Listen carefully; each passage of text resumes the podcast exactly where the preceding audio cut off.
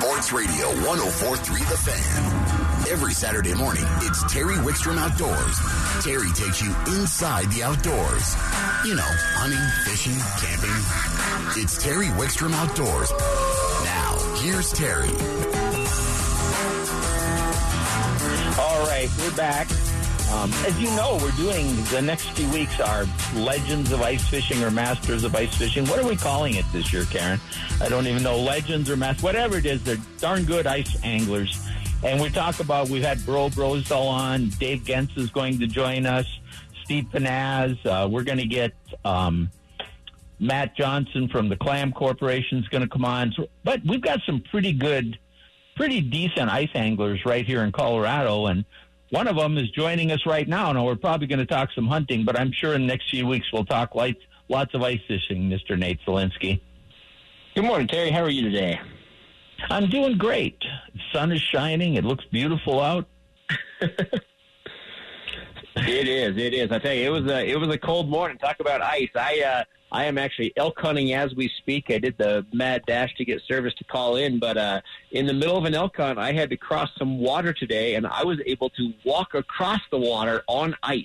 Uh, I tell you, you know, there's a, a lot of the high high country anglers are fishing all of that stuff. Uh, but this morning I was negative three uh, in temperature, so we are we are getting cold. Um, I drove by Georgetown the other day. Obviously, it's not fishable, but it was 100% capped. Evergreen Lake the other day was capped. Um, so we're we're not ice fishing any of the main bodies of water, but I'll tell you what, Terry, we are not far uh, at all from the ice season kicking off. So uh, these cold temps like this, any of the bodies of water that are open water, you you get down to that zero and negatives. It cools that water off to where all it takes is a good calm day with no wind and a couple more of those cold days, uh, and it locks up quick. Uh, you know, the, the sun is is very south in the sky, and uh, yeah, we're close for sure. Oh, eh, I, I couldn't agree more. It was eight degrees at my house today, and I I'm at five thousand feet. So that's you know, I mean, now the weather could change drastically on us, and we get these, we get anxiety this time of the year. If it's too warm, we're worried we're not going to get ice. If it's too cold, we, we're so anxious because we think we're going to get ice early, and then it comes a little later. So we'll watch it develop. But boy, if this continues I agree with you 100%. We could get some opportunities pretty early. But I know you wanted to start with some hunting. So what's going on there? you know, we got a lot of stuff going on. So today is the opener of the third rifle season here in Colorado, which is a combined season. Uh, so it's elk and deer. This used to be a nine-day season. Uh, the last couple of years, it's been reduced to a seven-day season. Uh, but regardless, it's a it's a very predominant season. And you know, typically this season is going to be a pre-rut deer and a very post-rut or non-rut phase of the elk. Um, but usually, I would say the seasons don't quite line up like they have. This year has been phenomenal. We keep talking about hunting, uh, but we've never had a, a season like this. The the archery and muzzleloader seasons went very well. Uh, the first rifle, second rifle went very well. So you know, talking to you know people like Steve's Meat Market, Colorado Parks and Wildlife, our take is, is doing very fantastic, which is good because you know on the average year we never meet quota. You know, Colorado Parks and Wildlife has harvest numbers and goals that they're trying to, to you know fit, um, and we rarely get close to those numbers. So this year has been great for hunting, and I anticipate this third rifle is going to be very much a, a very productive re- season for a couple of reasons. Number one, we had that full moon coming a couple days ago, um, and that full moon kind of lined up late enough in the season to where our deer are going to start going into that rut. So it's the first estrus phase of these does uh, to kind of get into that breedable state. So we have big ruddy bucks really ahead of schedule. I would say we're you know almost a, a week ahead of schedule um, on the deer rut. Every deer that I saw in the last couple days has been big, swollen necks. I mean, the big posture. Um, I mean, whether they're with does or, or not with does, their physical signs are, are absolutely full rut phase, and we're seeing more and more bucks with does. Um, so I would say on the deer front, so many people want that fourth rifle tag because uh, that really puts you in the true heart of, of the deer rut. But in regards to what we're seeing so far, it is in pretty much full swing. So we're excited about that. So uh, kind of a, a pre-setup to that. So everybody has these third, third rifle tags. They are seeing a ton of, of rut activity for the deer, which is only going to help them create that success. So now instead of going super remote and looking for those bucks that are alone and independent, you now can find does, and those bucks are hanging around those does. So that's going to be in lower country, the big flat country, the big sage country. Um, so it just makes all the deer more accessible. So we're excited about that. And then that whole northwest corner, but really anywhere in the state, you have a lot of hunters that really hunt migration areas to where if you get snow in the extreme high country, these migration areas up by like Craig and that kind of corner um, are unbelievable hunting. But if you don't get any snow, the animals simply are not there. Um, I talked to a great outfitter buddy of mine who just had to pull his camps off the flat tops. Um, the section of the flat tops that he was in, uh, they broke just a little over 50 inches of snow so far, and they had to abandon their camp camps and, and kind of pull it out there. Um, and I've known multiple hunters that have seen that now. So we're seeing on the flat tops, we're seeing on a lot of that extreme high country, uh, especially on that kind of western slope and that northwest slope we're seeing a lot of snow, 40, 50 inches of snow. So it's pushed those elk out.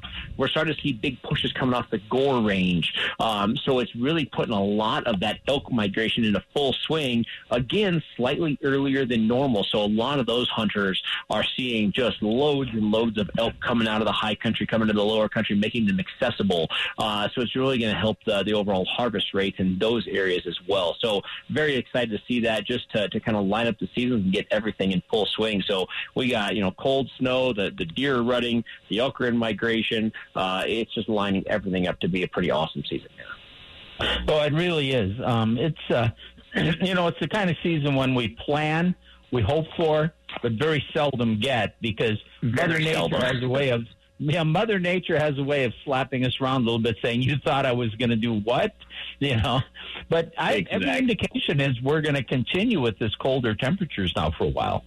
It's looking good. It's looking really good, Terry. So uh, I got to wrap up one more thing with hunting, and we got a bunch of other stuff we want to talk about. With the hunting, I will say we've now seen a major separation of big mature bulls from the herd. We talked about this last week, but we've pretty much had our final separation. Uh, basically, Friday morning was the fourth cycle of an estrus phase of an elk. Long story short, there is no more breedable phases of the cows.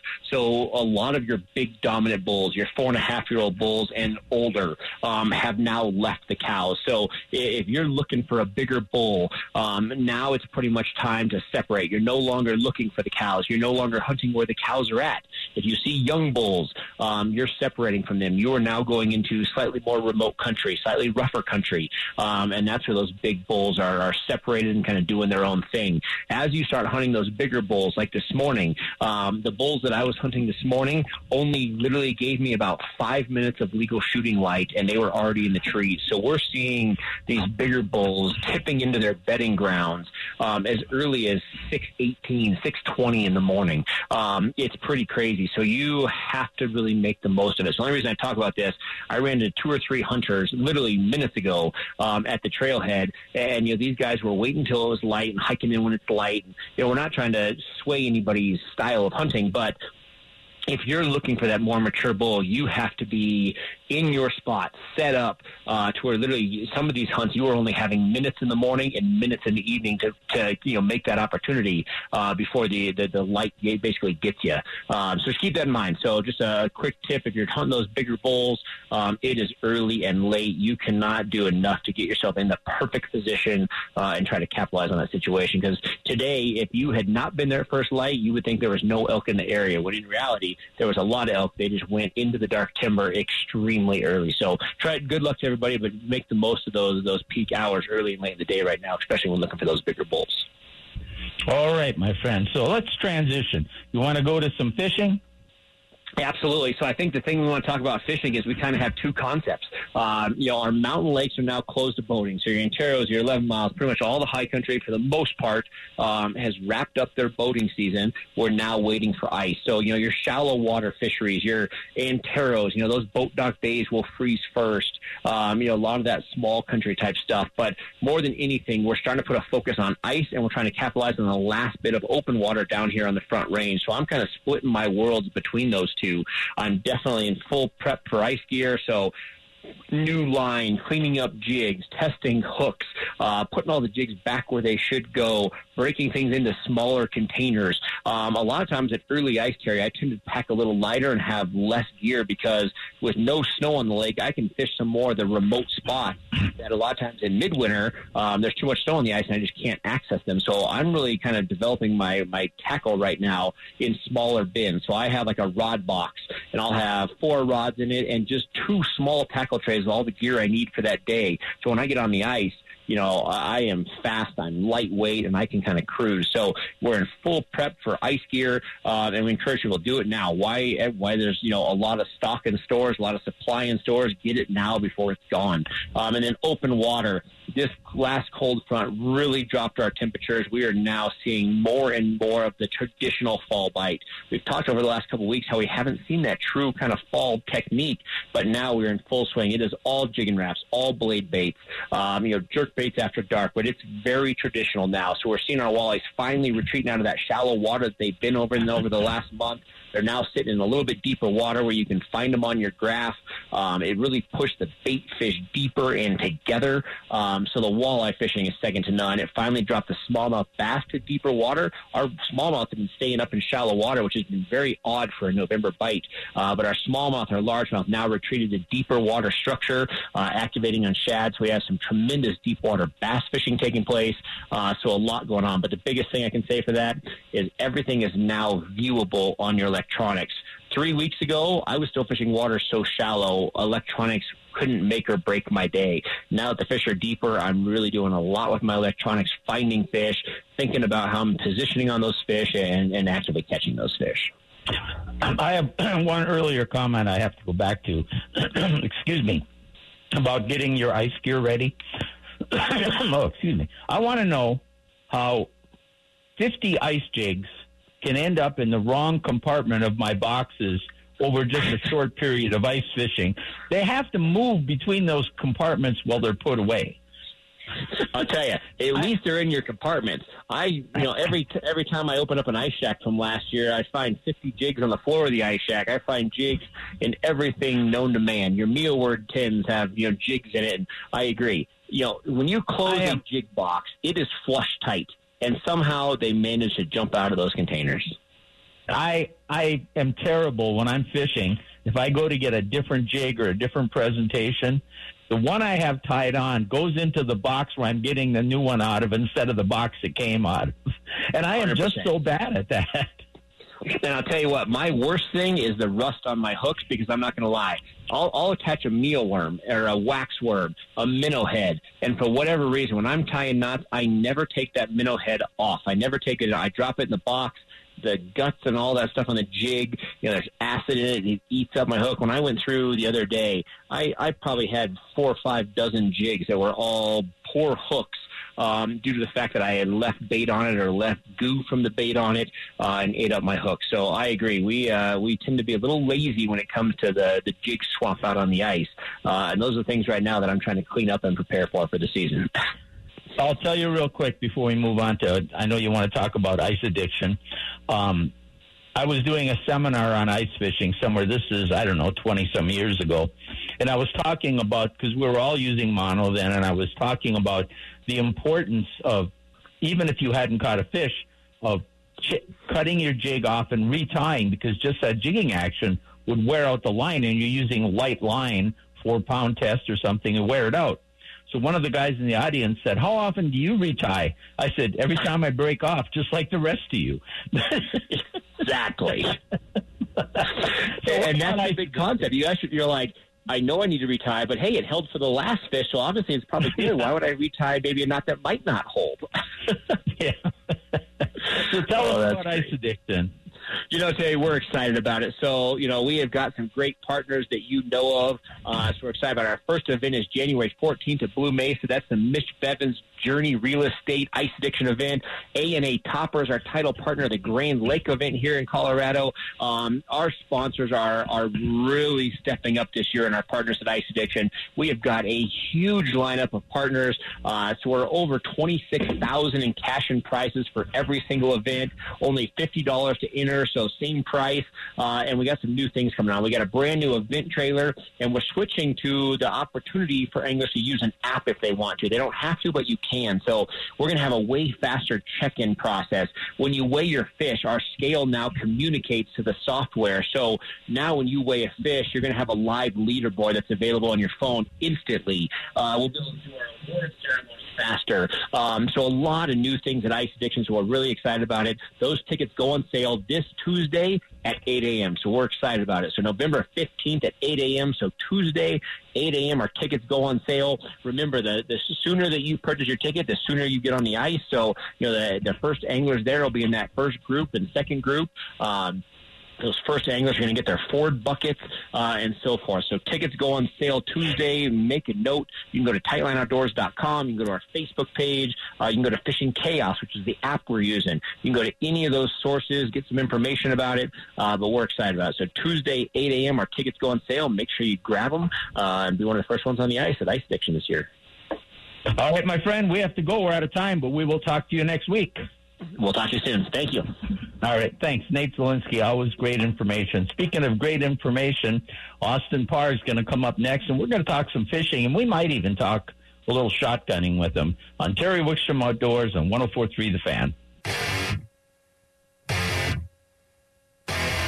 You're listening to Terry Wickstrom Outdoors on 1043 The Fan. Let's go right to the phone. And joining us is Austin Parr. Good morning, Austin. Good morning, Terry. Thanks for having me. Hey, before we get into this, uh, a belated happy birthday. I think it was just a day or two ago, right? I certainly appreciate it. Yep, just a couple days ago. And you're 16 now. Is that about right? No, exactly. Yes. No, you're you're still a lot younger than me, my friend. But you've accomplished a lot in your in your time in your time in the fishing world. You've accomplished a lot.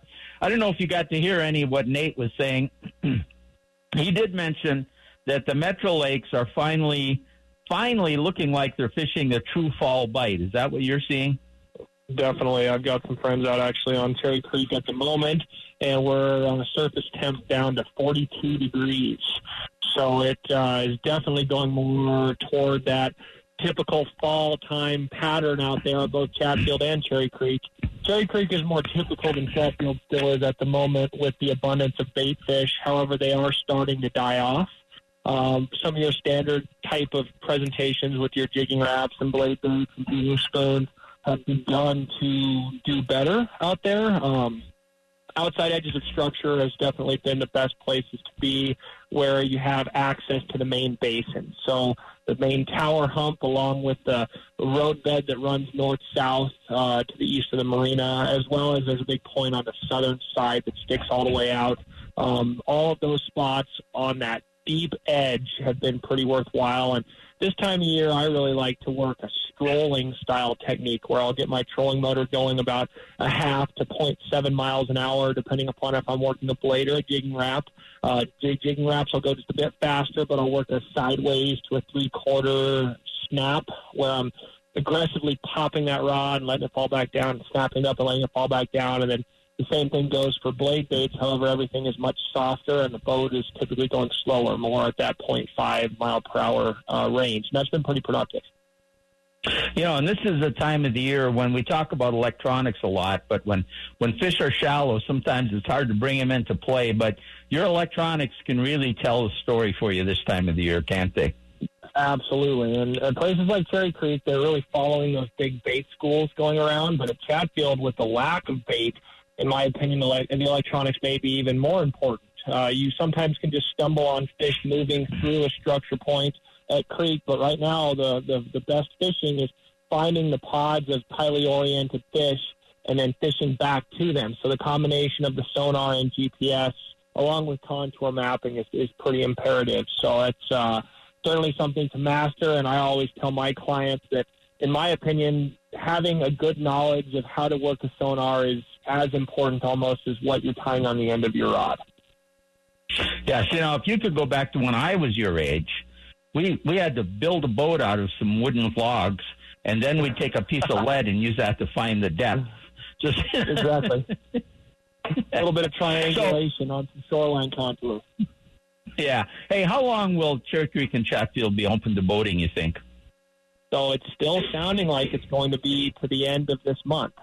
So staffing has been an issue all year long, and there's been rumors of Cherry Creek closing early, but it does not seem like that is uh, going to happen. So we've got a few more weeks yet. Uh, some really good fishing to be had of good, you know, low pressure fishing. There's very few boats out right now, no recreational boats, and uh, it's really a, a nice time to get out when you get these nice uh, warmer afternoons after the cold cold nights. And I want to move on to some other opportunities. But if you want to do this kind of fishing we're talking about, even into December, Pueblo can provide some pretty good opportunity. Boating's open 365 year uh, days a year uh, the year out there, and uh, you, as you mentioned, it's the same type of thought process: deep water jigging and using your electronics to locate the fish. In fact, uh, on my YouTube channel, there's a few uh, a few episodes about that if people want to take a look at the best of fishing with Terry Wickstrom.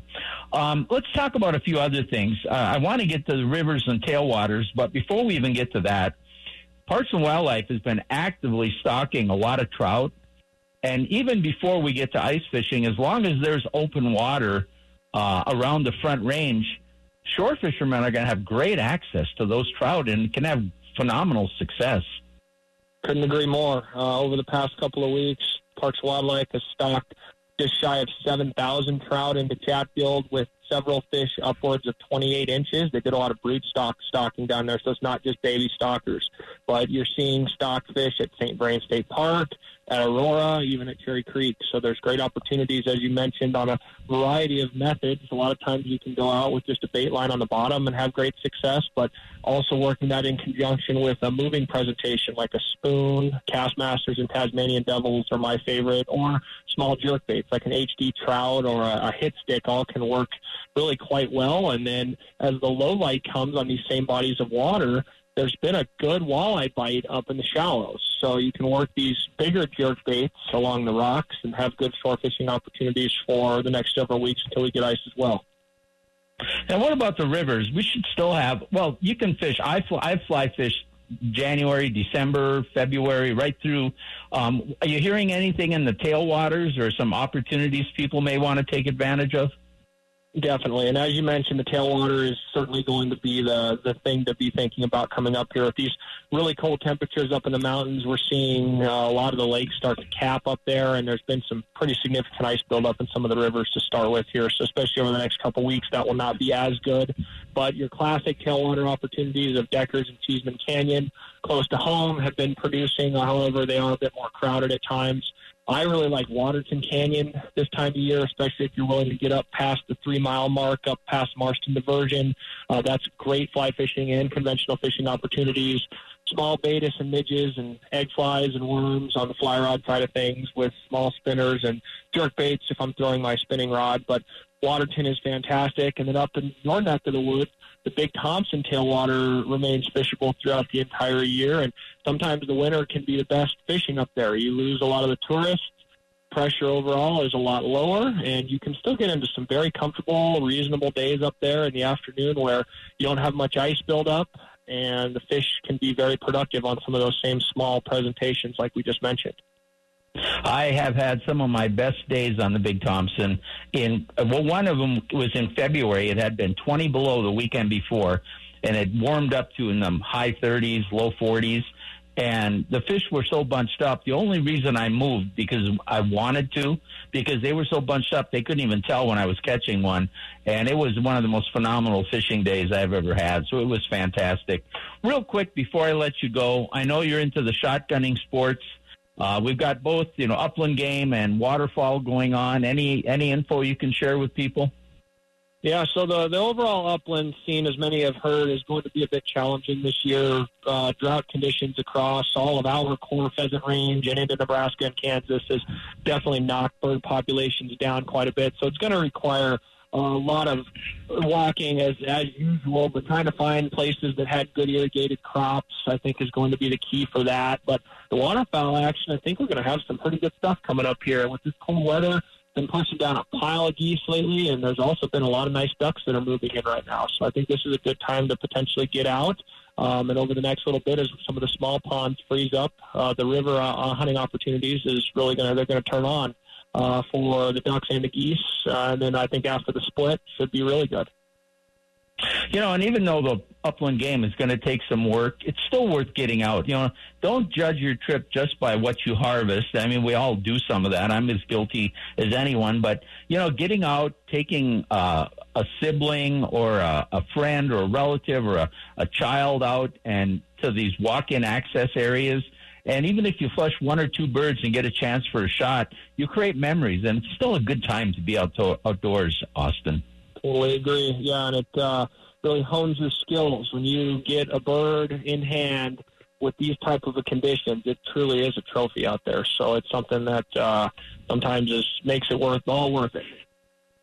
I know something that's big to you too. This time of the year, when hunting may be a little slower, you're in between uh, stop and pick up some trash in areas we're in. Uh, you know, sometimes these walk-in access areas are actually private land that we get access to, and if we can keep those cleaned up, we'll continue to get those that access. It's a big deal.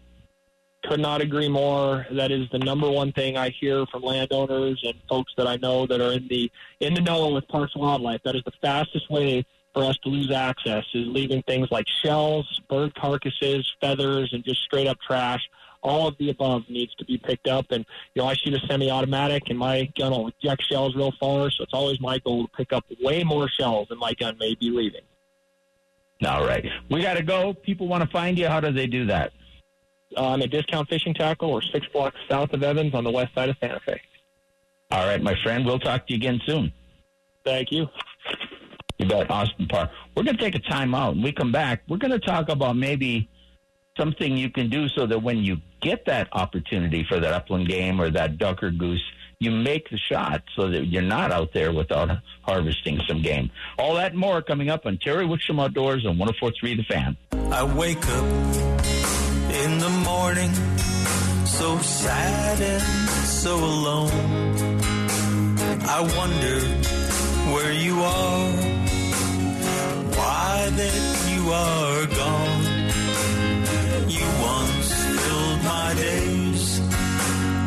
Smiles and happy times. But now you're just a teardrop. You are listening to Terry Wickstrom Outdoors, the 1043 The Fan. A Teardrop in My Eyes is a current release from Wickstrom and Dobrith that you can find on any of your streaming services. And it I believe it's J.R. Pierce from Colorado Clay's favorite song. Is that right, J.R.? I think you wrote that about me, Terry. Yeah, you you you do create a teardrop in my eye sometimes. I will admit, yep, and my own. hey, um, when we were finishing up talking with Austin, we talked a little bit of upland game, and we were talking about it's. There's some good waterfowl right now, but upland game you may have to work a little bit. But either way, whether you're out shotgunning for pheasants or geese or ducks, it, in today's world, you need to make that shot count. Now, at Colorado Clays, you can do that, and we're going to talk about that. But before we do, I think something that people don't know about Colorado Clays is how much family activity you have out there. Well, and you're right, Terry. And I will say, you know, on top of all the things that we offer every day here at Colorado Clays to everyone, there are a lot of things that people do at Colorado Clays every year and even just once a year. So, for example, you know, everybody knows we do the big fundraisers. We raise money for a variety of great causes, and those folks like to secure those dates um, once a year and really make the best of those. Uh, we do lots of corporate events for companies, uh, sometimes once a year, sometimes uh, many times, but these can be large or small. I'm talking 10 people or 200 100, and they do stuff for their customers, um, for their associates, for their employees. So those are those are things we see happening. Of course, you know the bachelor bachelorette type parties. Of course, we all hope those are a one-time thing. Um, love love hosting them. Uh, gender reveals, wedding parties, all those types of stuff. Terry, um, Colorado Clay is the perfect place to have those kinds of parties. Our leagues, trap or sporting clays leagues, we do those spring and summer. Uh, those are the you know those times a year. But uh, on top of that, you know, much much more. The one real fun tradition that many people take advantage of since Colorado Clays is open to the public and we're open year round is that during the holiday season, uh, when friends and family come to town, they uh, is to take some time to visit Colorado Clays and enjoy all we have to offer here. So get the family, get the friends, come out, do some shotgun shooting. It doesn't matter which game. We got trap, skeet, sporting clays, wobble trap. Um, oftentimes we uh, have them, you know, come out and shoot their rifles or their pistols while they're in town. Even often we'll get a beginning shooter and they'll come out and shoot at that training trap and give them a first time experience for the holidays. And you know, the best thing is, Terry, you can do this all as just a for fun event with the whole family, or you can make a little competition out of it. So something real popular this time of year going into the holiday season is lopping out a little bit of time while everybody's in town and coming to Colorado Clays and just experiencing everything we have.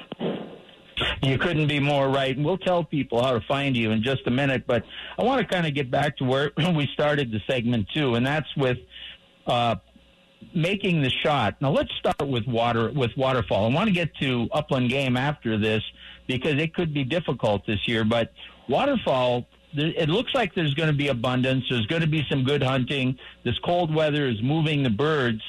But boy, I think one of the places where people really fall down a waterfowl is not patterning their gun before they go. Yeah, Terry, and I think you know we've talked about this, and uh, I've actually had quite a few of them out. Now, just to touch base on where we're going with this, as we've always said, no matter what type of shotgun shooting you have in mind, it doesn't matter if it's clay target shooting, you know, any of the games, trap, skeet, sporting, whatever, um, you know, hunting. Uh, could be turkeys, could be doves, could be that upland, quail, pheasant type stuff, waterfowl, your ducks and geese. You're right, Terry. The very first stop should be at the Colorado Clay Shotgun Patterning Area for several reasons. First, of course, is to confirm that your your point of aim, point of impact are where you want them for the type of shooting you're doing. And what I mean by that is where your is landing based on where you look, point, or aim the gun. And this can be different for different types of shooting. So, for example, the turkey hunters, they're going to that sight and they're actually going to aim that gun. They generally want that pattern tight and right over the target. Sometimes your trap shooters shooting an edge target prefer a gun that patterns high of the target so they can keep the target on top of their barrel. So there's a lot of things you can do to adjust for the type of shooting you're doing. Uh, next, of course, you can confirm your pattern diameter, your pellet density, and your pellet distribution at a given distance so you know you have an adequate number of pellets on target to be effective. And like you said, Terry, we've had a bunch of waterfowlers out here testing different loads and chokes lately. And it's really amazing how much information you can gather from a short session on our pattern board. And it is awesome just to watch these people and just see what they learn that they did not expect. So definitely something we have to do. Well, you know, one thing the patterning board has taught us, and you and I talk about it all the time, especially in turkey and goose and where you're shooting a pretty substantial load. And that is that a change of ammunition, a change of choke on any gun, uh, and immediately you don't really know where you're patterning anymore. Yeah, and we see it all the time, Terry. Different chokes, uh, whether it's the choke constriction or whether it is the manufacture uh, of the choke, can change dramatically how they perform with a load.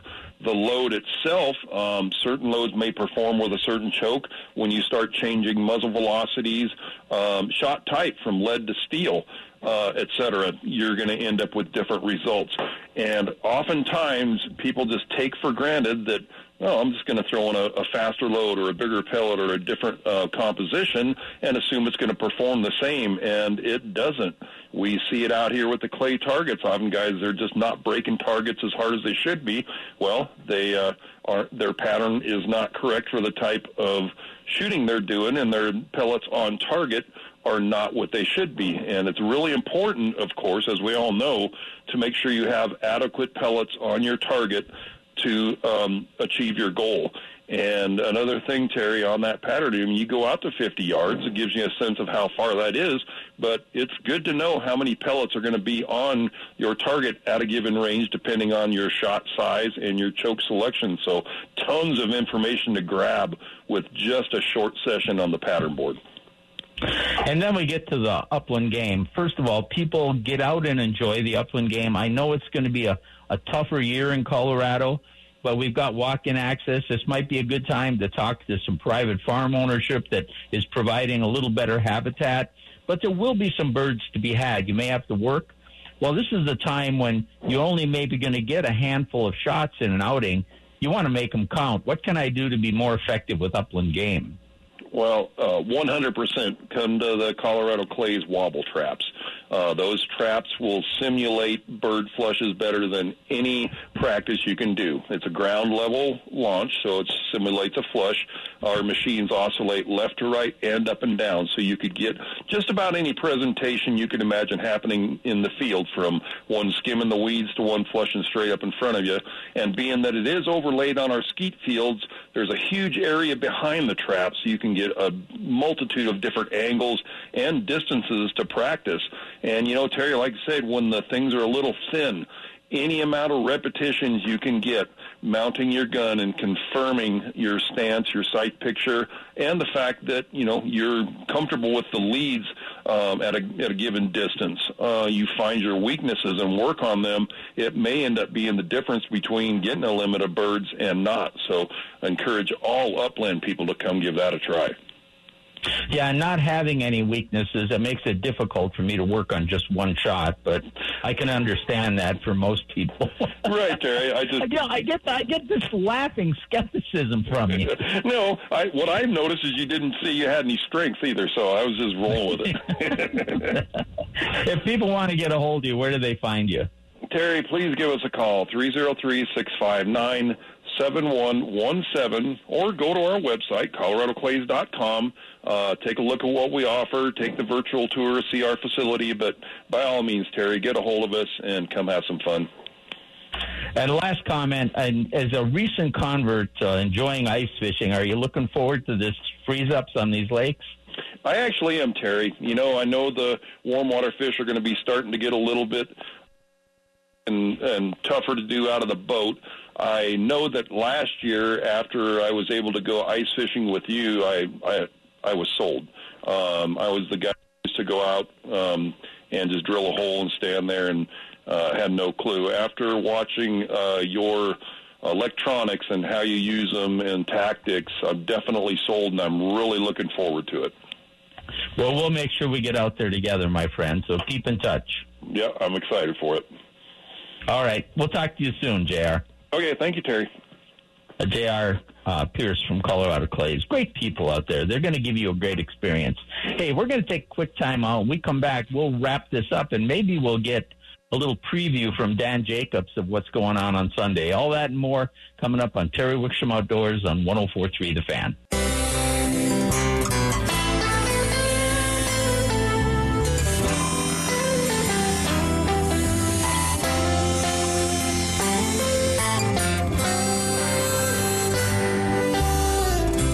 I'm sad and lonely, life has got me down.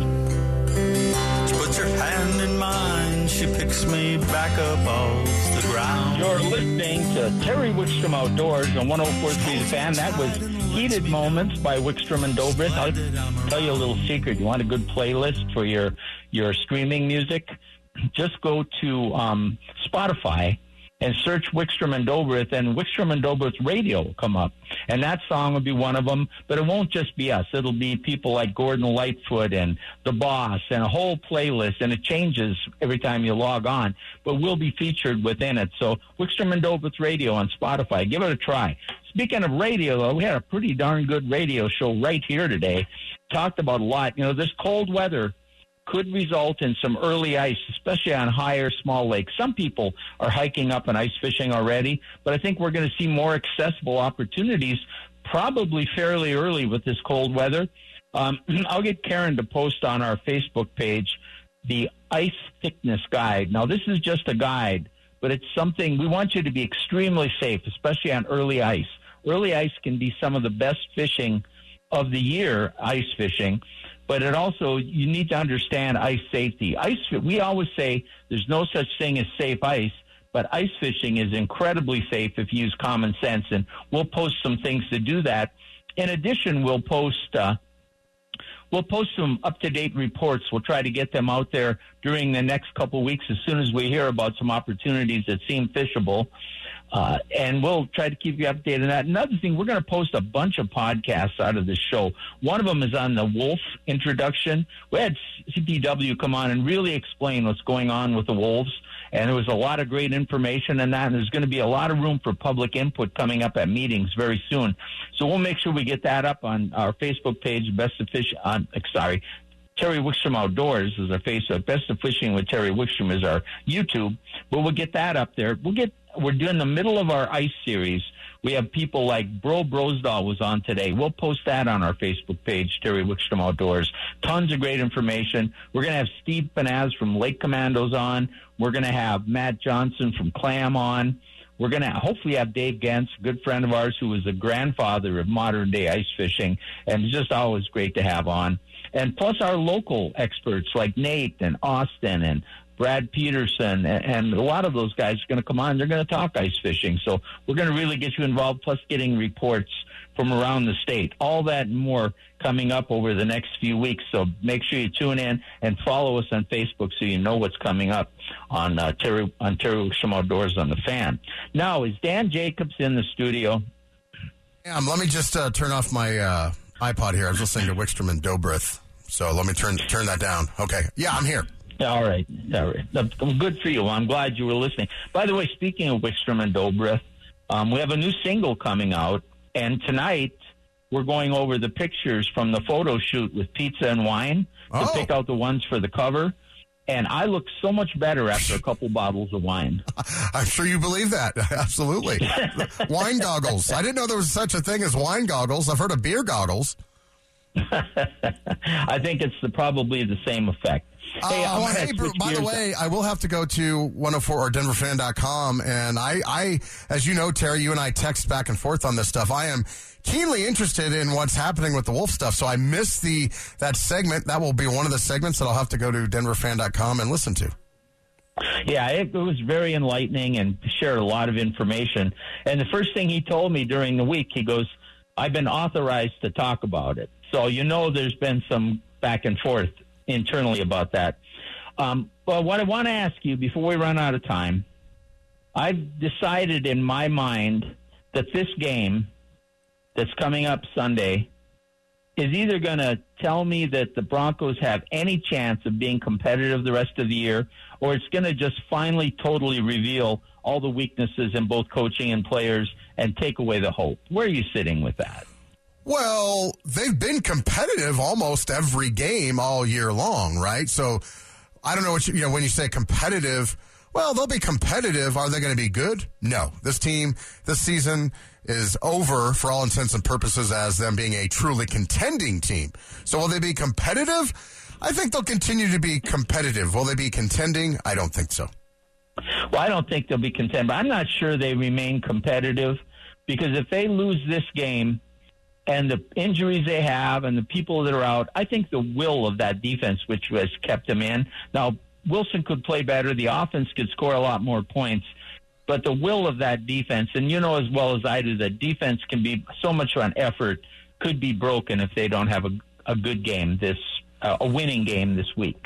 Well, that's a good point. And also, what I've been waiting to see with that defense is how do they hold up now that they get to the tougher part of the schedule and they're actually facing good teams? They haven't faced a whole lot of good teams this year. Defense has looked great. Can't take that away from them.